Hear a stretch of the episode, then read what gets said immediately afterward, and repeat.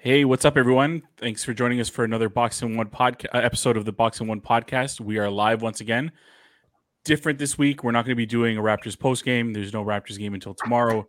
It's it's a little bit too late for uh, for two out of the three of us, I think. So um, we're just going to stick to talking about some of the big news that broke for the Jays, the Jose Berrios contract, uh, Robbie Ray, and uh, if we have time, uh, we'll talk a little bit of uh, Canada soccer. Uh, I think we should have time for that, and maybe, maybe some um, um, some Raptors. I'm, I'm, not sure if we'll get time for that, but um, we'll see. But before we get started, let's play the intro.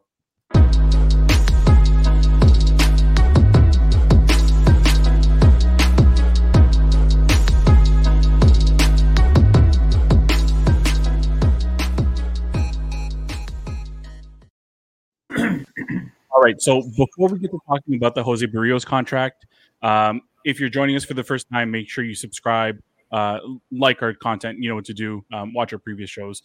If you're listening, um, we're available on all major podcast networks. If there's one that's uh, not available, just let us know, and we can always add it.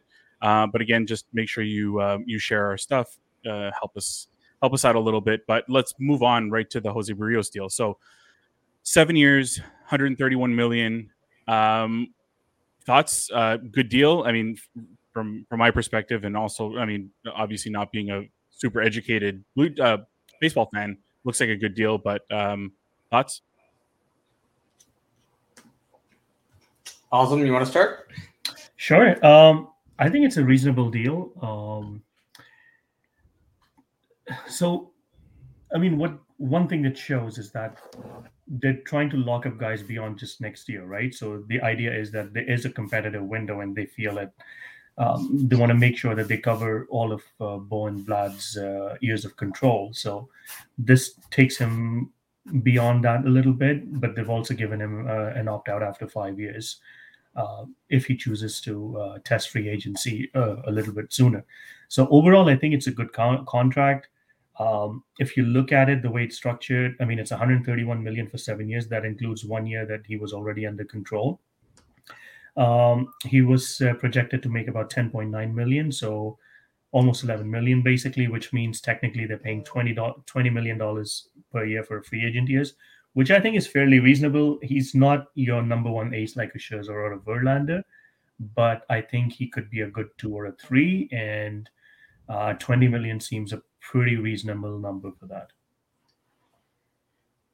Yeah. Um, is it was surprising, although a lot of the Jays media were saying that at the end of the year they were told off the record by both the front office and that by mem- members of the front office and even Berrios that getting something done would be a priority. So it, it's a little bit surprising. I was listening to some other podcasts um, about this. It's interesting that, I mean, he was really he was here for two months, and like to give him such a long term, give a pitcher such a long term deal after two months, it's like, well, you must really, really be high on the individual and the character. Um, very durable. Uh, not an ace, but a two or a three, and 20 mil a year approximately. Uh, between a three and five win starter. It's uh, good value. I still see upside in him because I have to look. I have to wonder like his everything he has. He's durable, good body. Um, every everything he throws is plus, and a guy that will give you a three and a half ERA and 200 innings a year. And he's just steady, consistent, and it's like I have to wonder something. I was, and I even talked about this with you guys in our group chat. Like, I almost expect him to be an ace because he has everything that's the everything to become an ace, and he could still become an ace. Like, he could still break out. It's not uncommon for pitchers to get better as they get older, as they just refine their stuff and learn how to get guys out. Um, so I really like the deal because I think that there there's upside. There's a lot of upside with him. Um, he's not old.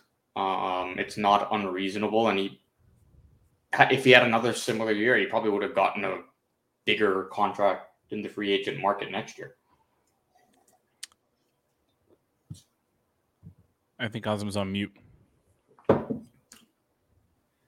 Yeah, and sorry, so and and that's the key, right? So even though he may not be your quote unquote like ace like a Gerrit Cole, but the fact is that over his last few years, if you just remove that pandemic shortened, um, uh, you know, 2020, he, he's good for three to four wins for you on a on a year in year out basis, and, and and there's value to that, right? If someone who can give you almost 200 innings or 180 to 200 innings every season and is good for three to four wins, I I think there's there's a lot of value in stabilizing your rotation that way. Um, I mean, if you look at the overall size of the contract, yeah, it looks a little large. I think it's comparable to a Zack Wheeler, if I'm not mistaken. Uh, I, I, don't remember exactly what his contract was. Uh, I think Wheeler may have been a little bit higher. Zach was about five and one fifteen or one twenty. Yeah, so I mean, Wheeler's making a lot more in annual average. Obviously, he's not in that category. He's not that high end, but overall, I still feel that just to provide some stability to the rotation, and also the fact that I mean, I mean, his WAR was four, which was similar to Robbie Ray according to Fangraphs. Which actually had a better year in terms of WAR than Ray. Um, baseball uh, reference, it was a little bit lower because they calculate WAR a little bit differently. So you can argue, but I think it's reasonable to expect that he's at least a three to four win player um, in any given year. And, and I think 20 million for that, from that standpoint, is a reasonable number. The one thing to keep in mind is that he was under control for this year, anyways, this coming year, 2022. Mm-hmm. So it doesn't change the fact that Blue Jays still need another pitcher, right? And, and the fact that even knowing that, they decided to go ahead and sign him to a contract extension. They really must like him, or they, there's really something there that uh, you know both parties felt that it was reasonable. Because I think I, I think that Berrios probably left a little bit on the table because I think this was a good free agent class for pitchers. As I mean, most of them are veterans, uh, but I don't know what the class looks like next year. But he probably could have tested the market again. Mm-hmm. Worst case, he could have taken this uh, because he's just 27. So Blue Jays are getting out of the seven years, they're getting three years out of his 20s, right? He's so. Yep. I mean, you don't really sign extensions or free agent contracts with 27 year olds. Like mostly people get to 29, 30. So how so? How surprising is it that that they got it done so early, and and also was part of the thinking. Um, some of what, what Pramit said that you know it, it it looks like he could be an ace. Um, so I mean, if he does end up being an ace, you you almost get a like a, a bargain pitcher, and and if he doesn't, then you still get a guy who can eat up innings and and is consistently around three and a half ERA. Uh, if he evolves, uh, develops into like a true ace, it's a steal. Like Wheeler wasn't yet. It's interesting you br- we bring up Wheeler. I mean, Wheeler's contract bigger average annual value, but he also was a free agent, so it wasn't an extension while he was still under control. So uh, it was a, um, but it made sense that he got that extra that additional money, but Wheeler was a very his two seasons before free agency were very Berrios like. If you look at the numbers, um, like just innings eater, um, mid to high three ERA, four plus win starter. Obviously, pitching for the Mets in a hit and in a much more hitter friendly league, the ERA was a little better, um, and it just.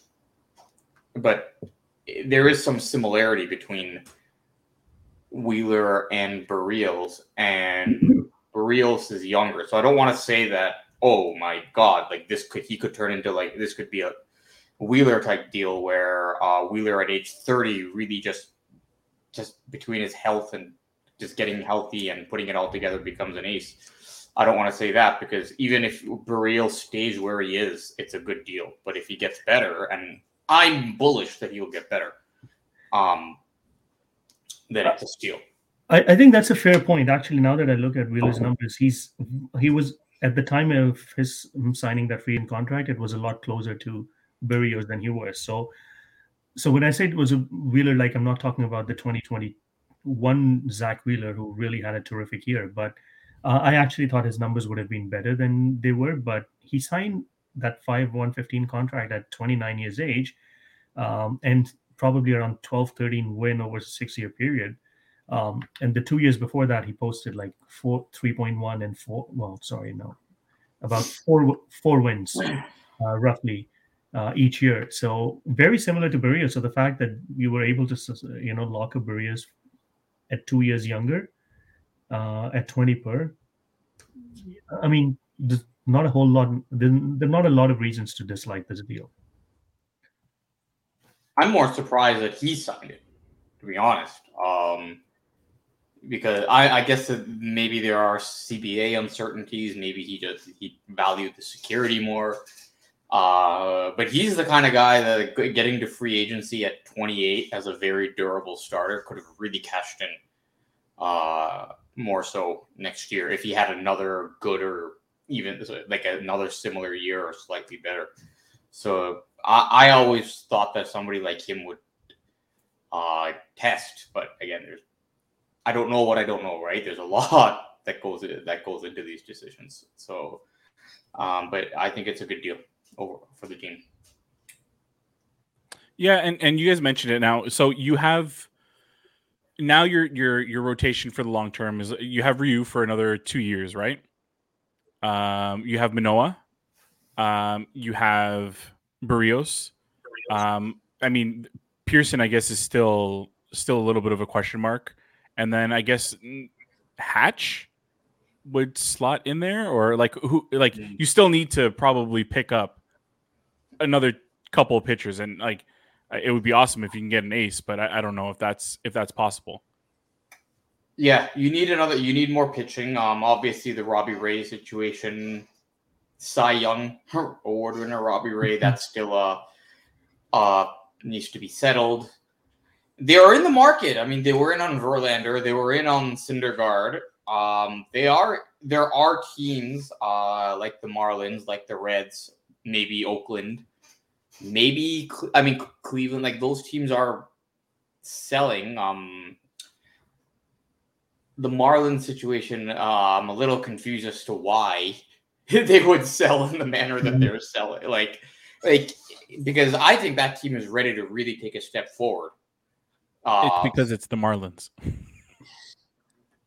They're ready. Like, well, why would they do? Why, why would they um trade uh like a pitch like if Alcantara is really on the market? Like, you wouldn't why would you give him trade him for it? Like I really believe the Marlins could be in the mix for a playoff for the for a playoff spot in the NL East next year. I'm not kidding. They have a lot of good players. Yeah, so they, they have a lot of good young arms and they have good good players around the field. Yeah, so like I like unless it's like a need for need type deal, but I would it would be in my opinion it would be absurd if they started trading like trading for prospects again. like before they even finish this rebuild, they're going to tear it down and start the next one.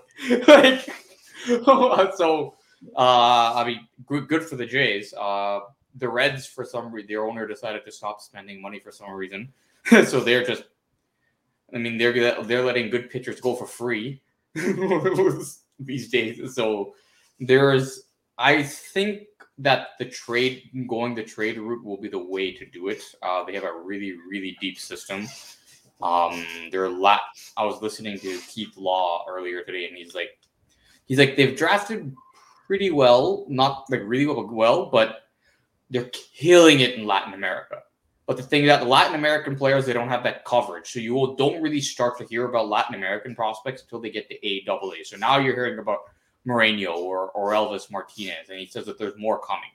So they have a deep enough system to trade from, and I think that's the way they will, they'll go. Because right now, Ross Stripling is your fourth starter, and I think you don't want him in your starting in your starting five. You want him in the pen as the long reliever and uh, spot starter if in case of an injury.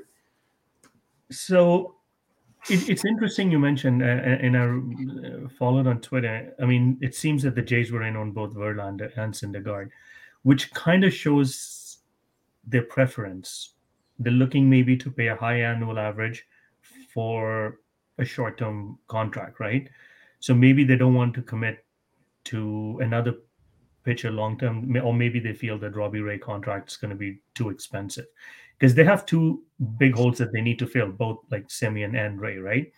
Ray a little less so, so you can get by with someone who somewhere even someone another Berrios maybe because I mean if you look at it if Ray gave you a four win season you have a full season of uh, Berrios so obviously yeah you would want to replace Ray like for like but even if it's a bit of a you know a notch below you should be okay but the fact is that they need they have two big needs uh, one is uh, middle well not infield I should say either a third baseman or a second baseman or and they need a pitcher so one has to come via trade. I don't think that they will spend on both.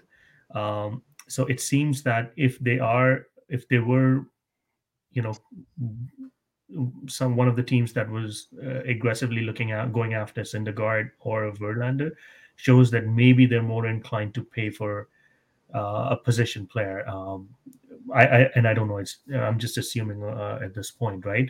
If they're trying to bring Semien back, or if they're trying to look at some of the because because the free agent class for middle infielders is pretty good right now. Like you can lose out on the top guy or maybe top two guys, and you can still get a pretty good return. Like you can still find a pretty good uh, free agent. So maybe they feel that that's where the opportunity is. That even if they lose out, let's say to Semien, there's Corey Seager or you know worst case you, you do have Javi Baez. Uh, like there's a lot of options available um, so maybe that was the rationale for going for a Syndergaard. The other is a trade route, right? So if they go for an ace, then you know, so it, it's one or one or the other. So one will have to come via trade, and the other free agency. So they, they gave up Woods Richardson and um, and Martin in, the, in that deal last year. If, if you give up another two or three prospects, are are are they so deep that you're not completely baring the cupboards? Um. Well, we're gonna if we go if we make the assumption that Robbie Ray and Semien are gone, you're gonna get two draft picks back.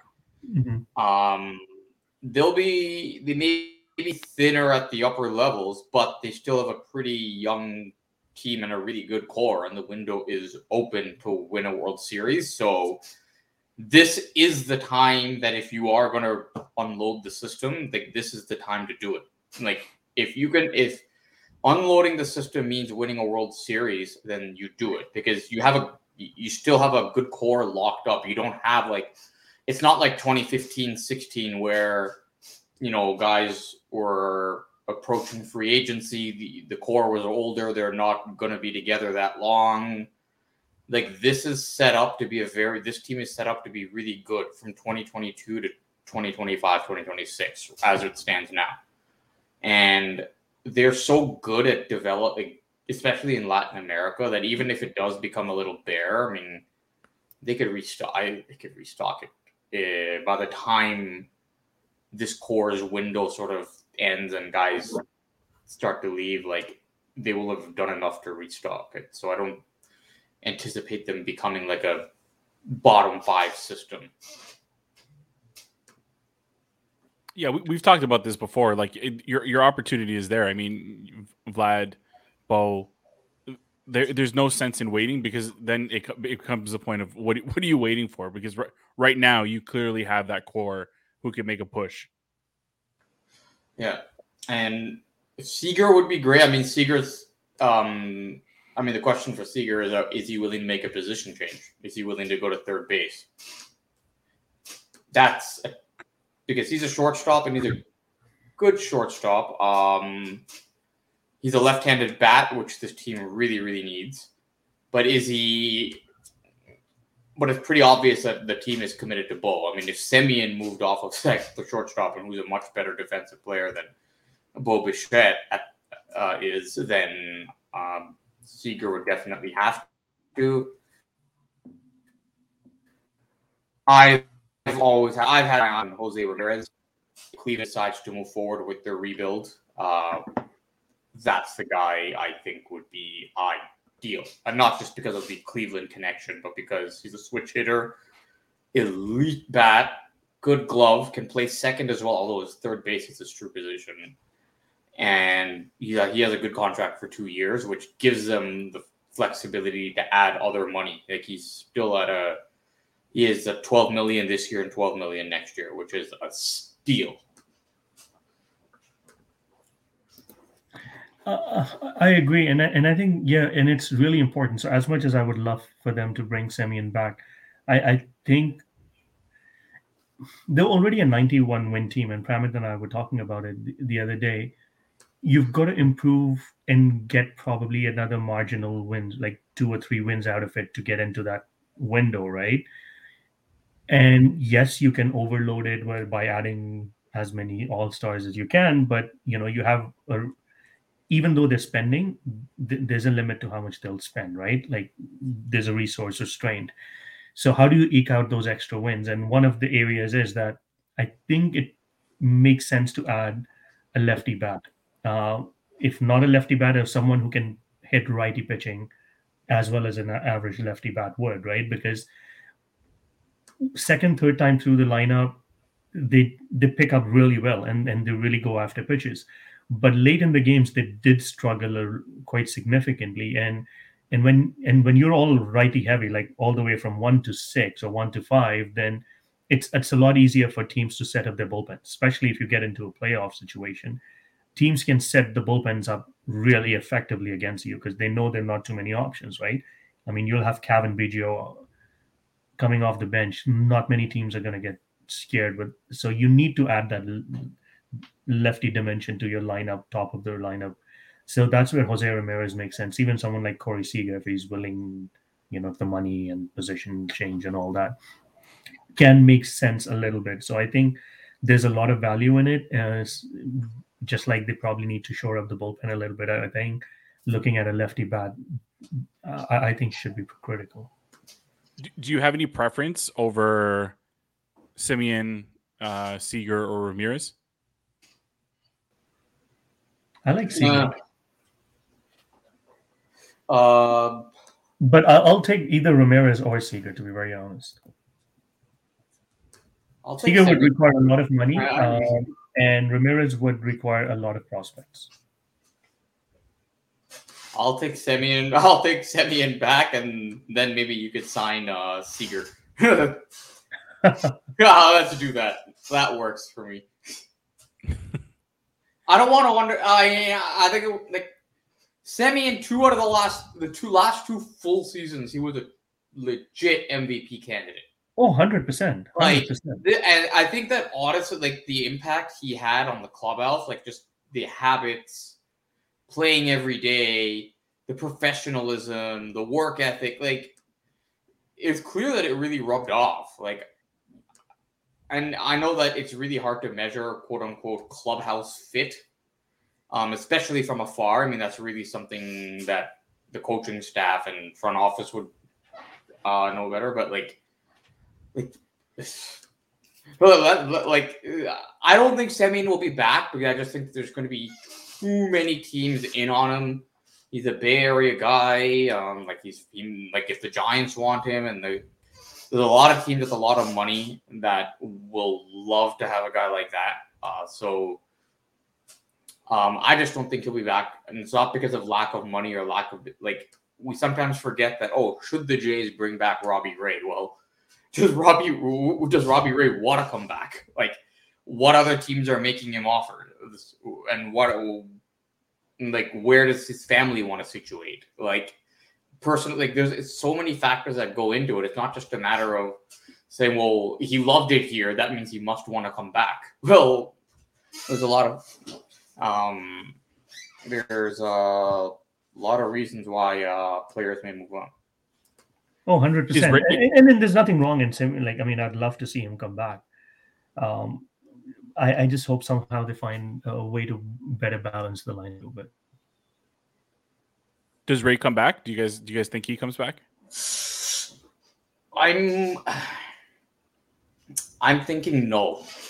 And I say I this no. because given the deals, the average annual value that some players have gotten now, uh like Syndergaard got 20, even though it's just one year, he got 21 million dollars and he hasn't even he's thrown two innings in the past two years.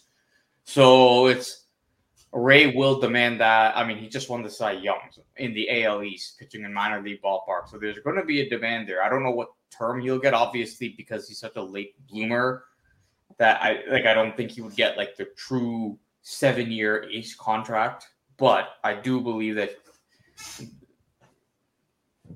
there's reason to not be totally comfortable giving him a big deal. Uh, late bloomer, a little bit homer. Not that he is actually quite homer prone. Uh, so I, I don't think he, I, I think he'll remain a pretty good consistent starter, but is he Cy the Cy Young guy that we saw this year? I don't know. And and he's gonna be one of he's gonna want to get paid like that, right? And I, like that's the part that would make me most nervous about him. It's giving him big money, and I'm just I don't know. I don't I don't trust it. I don't know enough about about pitching and baseball like you guys do, but I just don't trust it. It, it would make me a little bit nervous giving him big money over an extended period of time. Mm-hmm. It feels like one of those that can just it, it can just go wrong. But again, what do I know? Um, any any last thoughts on the on the Jays before we move on? No, it's uh, just pretty cool that it's been uh, what 18 years since a Blue Jay had won a Cy Young. So, congratulations, Robbie Ray. That was pretty awesome. It was a lot of fun watching him pitch this year, regardless of what happens. This uh, down the stretch, that's last month or so, that was incredible. Like it was an amazing experience. The whole team, but Ray pitched a, a couple of gems there, here and like very well deserved Cy Young. Absolutely. And great pants as well. Yes. The best, the best pants and led to the best t shirt. That's absolutely true. Although Dwane Casey would disagree. All right. So, so we're going to move on to our next topic. Um, this has been a, a, a big one lately. Pramit, I, I'm going to ask for your, your opinion in a, in a second on this because I, I want to see how far this one has reached. But um, Canada defeated Mexico two to one in Edmonton in a in a uh, snow covered. Well, at one point it was a snow covered pitch. Um, there were the snow banks on the sidelines, players jumping into the snow banks uh, for celebrations. It got a little bit hairy at the end. I was really nervous. Uh, like I, I, I, got to the point where like I, I didn't want to watch, but I had to watch. Um, but Pramit, is was this on your radar at all? Since you're not a big soccer fan, like, did you watch this? Is it something that you were paying attention to? I didn't. I flipped the channel a couple to the channel a couple times. It was kind of on my radar, um, but I didn't pay too close attention to it. Although I am happy to see that they won and potentially have a shot at being in the World Cup next year. Yeah, I mean they're at, they're at the top of their group. So for, for everybody watching who's not sure what's going on, they're at the top of their group. Um, they they tied Mexico in Mexico now they beat Mexico. They also tied the United States in the U.S. The U.S. is supposed to be coming here in January um, for a game. There's rumors that it's going to be in Hamilton. I like. I don't know what that's going to be like because it's going to be freezing. Um, there's no advantage, I don't think. Maybe there is to playing the U.S. in a in a in a freezing cold environment. Apparently, Vancouver might be out of the question because travel is is difficult for um, for some of the players coming from Europe and also getting to Central America after that for some of their games. Um, did you did you watch? What did you think? Uh, I, I watched. Um, it was amazing feeling to be very honest. Like I don't like I follow soccer a lot, but not I don't follow can- Canada soccer a whole lot. Um, but uh, yeah, it's just it's an absolutely incredible result, right?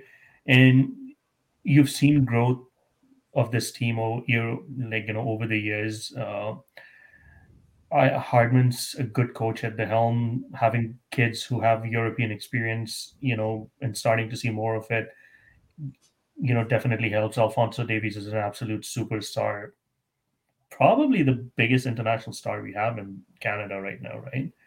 Um, so, uh, I mean, it's incredible uh, to see him, Jonathan David, like names that are starting to become household names in Europe. Um, you, you know, uh, and and for Davies, it was a pretty good game. I mean, he, he played at home yesterday, right? So yeah, um, uh, I think it it wasn't a very very good game. I mean, uh, but to watch like technically, but uh, I mean, who cares? The result, uh, you know, went our way. Uh, whatever dark arts, uh, you know, they were looking to practice by scheduling the game in Edmonton worked. so I have a, a friend uh, who's actually from Mexico, and I was chatting with him, and he's like, "Yeah, this is too cold for us." Um, so, uh, yeah, I mean, but congratulations to the team. This is incredible. So six games to go, if I'm not mistaken. Yeah, uh, they've played Mexico twice already. Uh, US is a big one. Next one is against Honduras, if I'm not mistaken. Yeah, so that's right. I mean, nothing like knock on wood, they do look good for the World Cup right now. Yeah, I, I think the biggest complaint, and and this this is one one of the things. Like, I mean, it's it's hard to complain about anything, but the the quality of of the match wasn't great. If if anything, the one one tie at Azteca was probably a better um, a better commercial for the game and for how Canada has grown. This was like the, the pitch was was awful. Like it was it was bouncy. The the ball was just all over the place.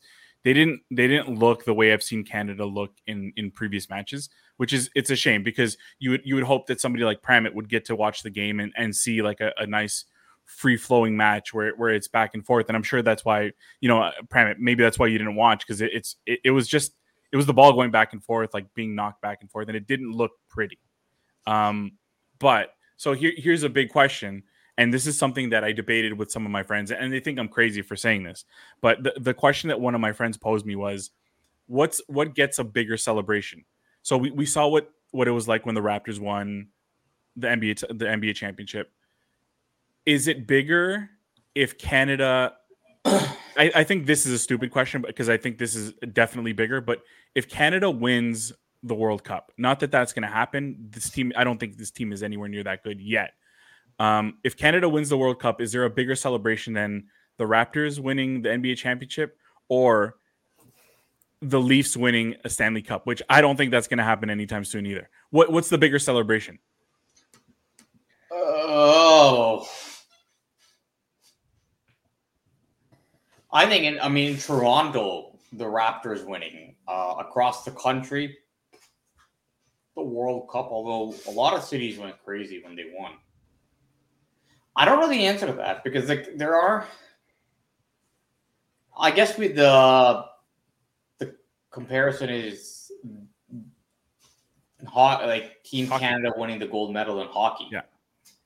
It would be something. It would be something like that. Maybe a little more toned down because, like, just it's not. I don't think so, man. I think it's going to be crazier. Yeah. I think half the country hates Leafs. So. Oh, no, I'm not worried about the. I'm thinking like uh, how I'm thinking. Well, I'm comparing it to like when Canada beat the U.S. in Vancouver in the gold yeah, medal. That was huge. That yeah. it would be something like that, but probably a little bit not quite as crazy as that because hockey is like in hockey is number one in Canada and it's like huge and everybody knows the players and there's so much like history and it was in Canada. So it, it would be a watered down version of what we saw there. Personally i think it's uh, that's that that was the comp that I was looking at, but I think it's that to another level because I think there are more people who, and I could be completely wrong. I might be completely too close to, to Canada, and and my love for for Canada soccer might be might might be tainting my my image of this. But I see Canada winning the gold medal in Vancouver in hockey times two. Like I just think that people would go nuts. There are a bunch of people who would jump on the wagon who normally cheer for like you guys have seen it. You guys have seen when when Italy wins in, in Toronto. Like it, it'll be that, but spread across the country, and it'll be crazy. And people will jump on just because they're like, "Oh wait, hold on, Canada is doing well now." Yeah, yeah, yeah I'm I'm I'm I'm all for it. Like, I, I, there's no way to know this, and I don't think that Canada's gonna win, um, gonna win the World Cup anytime soon. Uh, maybe not even in our lifetime. But one thing that I think could happen maybe not in the next World Cup, but maybe in 2026 when it's in in like in North America, is I think if Canada goes on to the group stage, I think you'll see people buy in and there will be a huge party. Oh, for sure, hundred percent. Because, I mean, even if like soccer isn't as huge in US. I mean, it's popular now, but it's not at the other professional sports levels, right? But when the team is playing, I mean, you can see the chance like those USH like like people go all in when US US is playing in the World Cup, right? Um, so I I think it probably could be huge if that were to happen, I don't know, 30, 40 years down the road or whenever that is. But I, I think it's going to be real, real big deal. Yeah, we're, and we're going to start to see more and more Canadian like Canadian talent come out, uh, younger kids. There's a there's actually a 15 year old who played for the Romanian national team who is Canadian born, but ended up choosing uh, to play for Romania, and apparently he's like the next like their next big thing, their next George George Hagi. I don't know if you remember him, uh, Azam, but like he, he's he's supposed to be the next big thing, and the fact that you can cap a 15 year old to me is crazy because he's clearly not making his own decisions. Mm-hmm. But I mean, you're you're going to start to see a lot of young Canadian talent, which is it's super exciting. Um, and yeah, I, I mean, I, I just I hope this stays and holds. I, I hope we can keep first, second, or third place. Like we have to finish top three. I hope it can happen because my heart would be broken if we don't end up making the World Cup. Oh, for sure. So I mean, as things stand, it's pretty tight. I mean, Canada leads Mexico by. I mean, the fourth Panama's fourth place. They joined third with Mexico. So it is a tight race. Canada has 16 points. Having said that, I mean they're through Mexico. Uh, I think they have to play Panama and Costa Rica again and US. So yeah, it's tough. It's it's not easy. And and going to Central America is not easy. You have to put up with you know fireworks outside of your hotel in the middle of the night um, you know, bags of urine being thrown at you during games. Like, there, I, I, I don't know if that still happens anymore, but there's stories about that happening. But it's it's it's completely different. They're the stuff that they do to get you off your game. So, um, hey, I, I want to move on to last. To schedule a game in Edmonton, you can sure as hell expect something's gonna get. Yeah, definitely. I, Mexico must have been like just completely pissed off about that because play, I wouldn't even want to play in that. And like, you know, I've, I've been here most of my life. Yeah, no, I don't leave the house in that weather. All right. For so somebody who doesn't know anything, I have one question. Why would yeah. anybody schedule a game in Edmonton in November? Because Mexico because can't play there. That's exactly Is it. that why? So wait, does Canada get to choose where in the country the game was? Yep. okay, that makes sense. Yeah, I thought it was like some, it was prearranged by some organization and no, and and so the, like it. I don't know. I mean, I guess it's normal that it snows there around this time, but yeah, like th- that was definitely the thought process.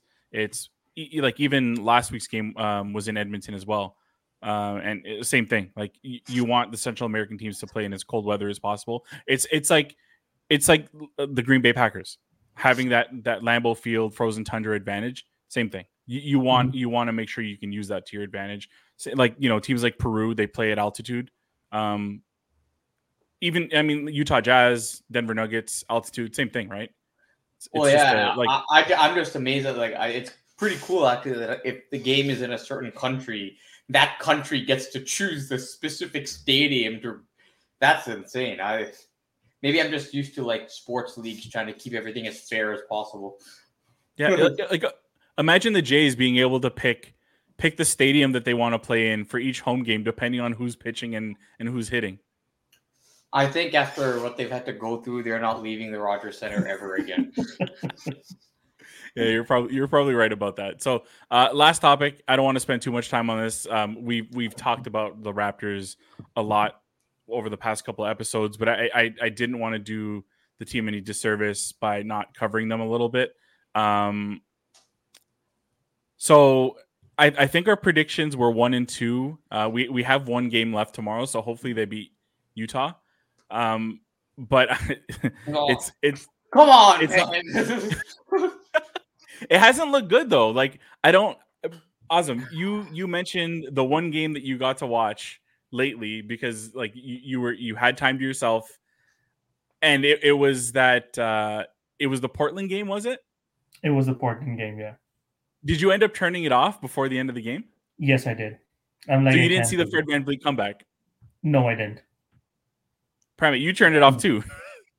Yeah, but I, I know I knew that they were starting to come. It was a late game and I was getting tired anyway. So then I saw the comeback, but because I stopped watching and they're making the comeback, I decided not to turn it back on because I I thought I didn't want to jinx the comeback.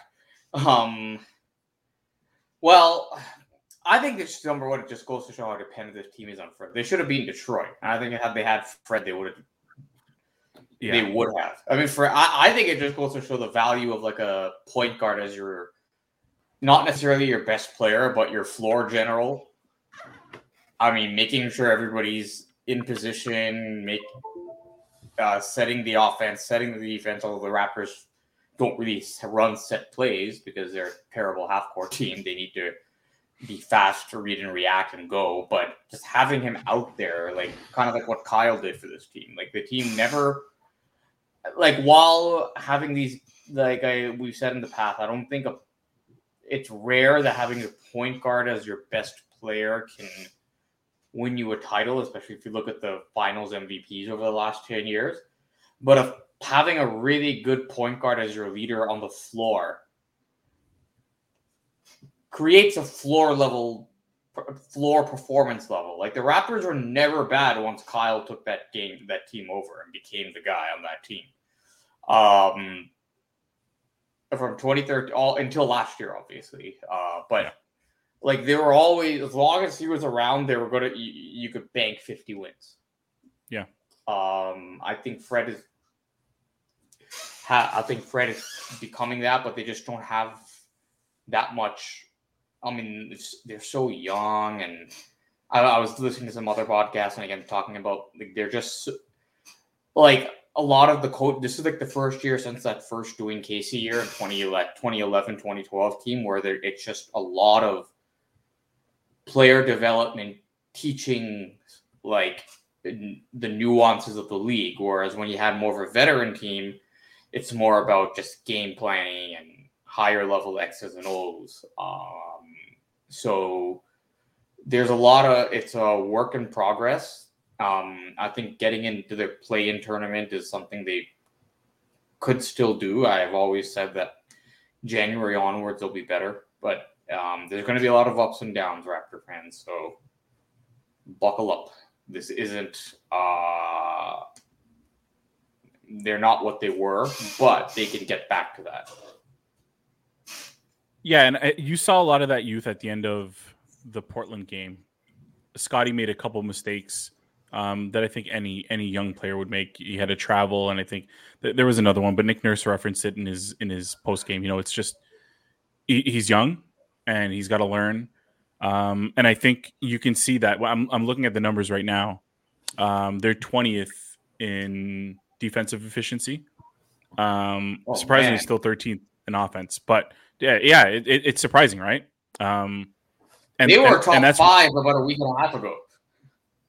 yeah, and I think the last three games probably really like really changed that. And and I mean that's that's the the variability of the first you know month month and a half of the season. Things things can change quickly, but I think that's that's where the the youth is is showing itself. And Azim, you asked in the last episode in I think it was the last episode what's what's the most surprising thing about this team? And we mentioned like the fact that the young guys have been able to work themselves in so quickly. And now we're seeing the opposite that you know there is some struggles with some of the young guys but also pascal trying to work his way back in. And i'm not blaming pascal. There's been a lot of talk on twitter about trade pascal or how this team's better without pascal. That's not the case at all. You need you need pascal defensively offensively he just he just needs to to work himself back in. It's it's going to take some time. Um rotations like you, you don't just walk back into an nba game and you know remember or you know it, it it's it's repetition.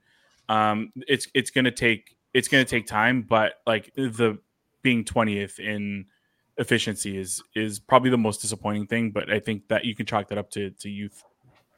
But being early this early in the season, the rating could move fluctuate wildly, right? So while we were happy about being top five, I mean, one two games it could fluctuate pretty wildly. I mean, it's it's it's not like an average like accounting stat. It's more of a rate stat, right? So rate stats can Yeah. go crazy.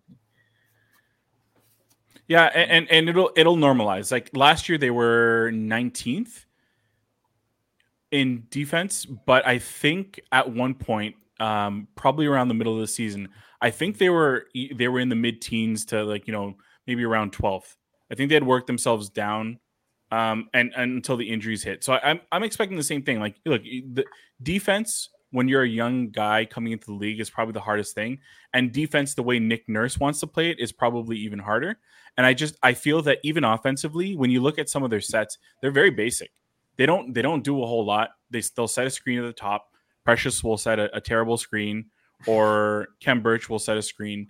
Um, but but there isn't like if you look off the ball, it's it's really five men out. Like there's there isn't a whole lot of movement. There's no there's no picks being set off the ball. Not that I like I don't I don't know that Nick Nurse really does a lot of that anyways. But it's it's well, it is very wanna, yeah. So that's deliberate. They don't want to yeah. They don't want to set. They're not the kind of team where you can set an offense and call but They got to go, read, react, and shoot fast.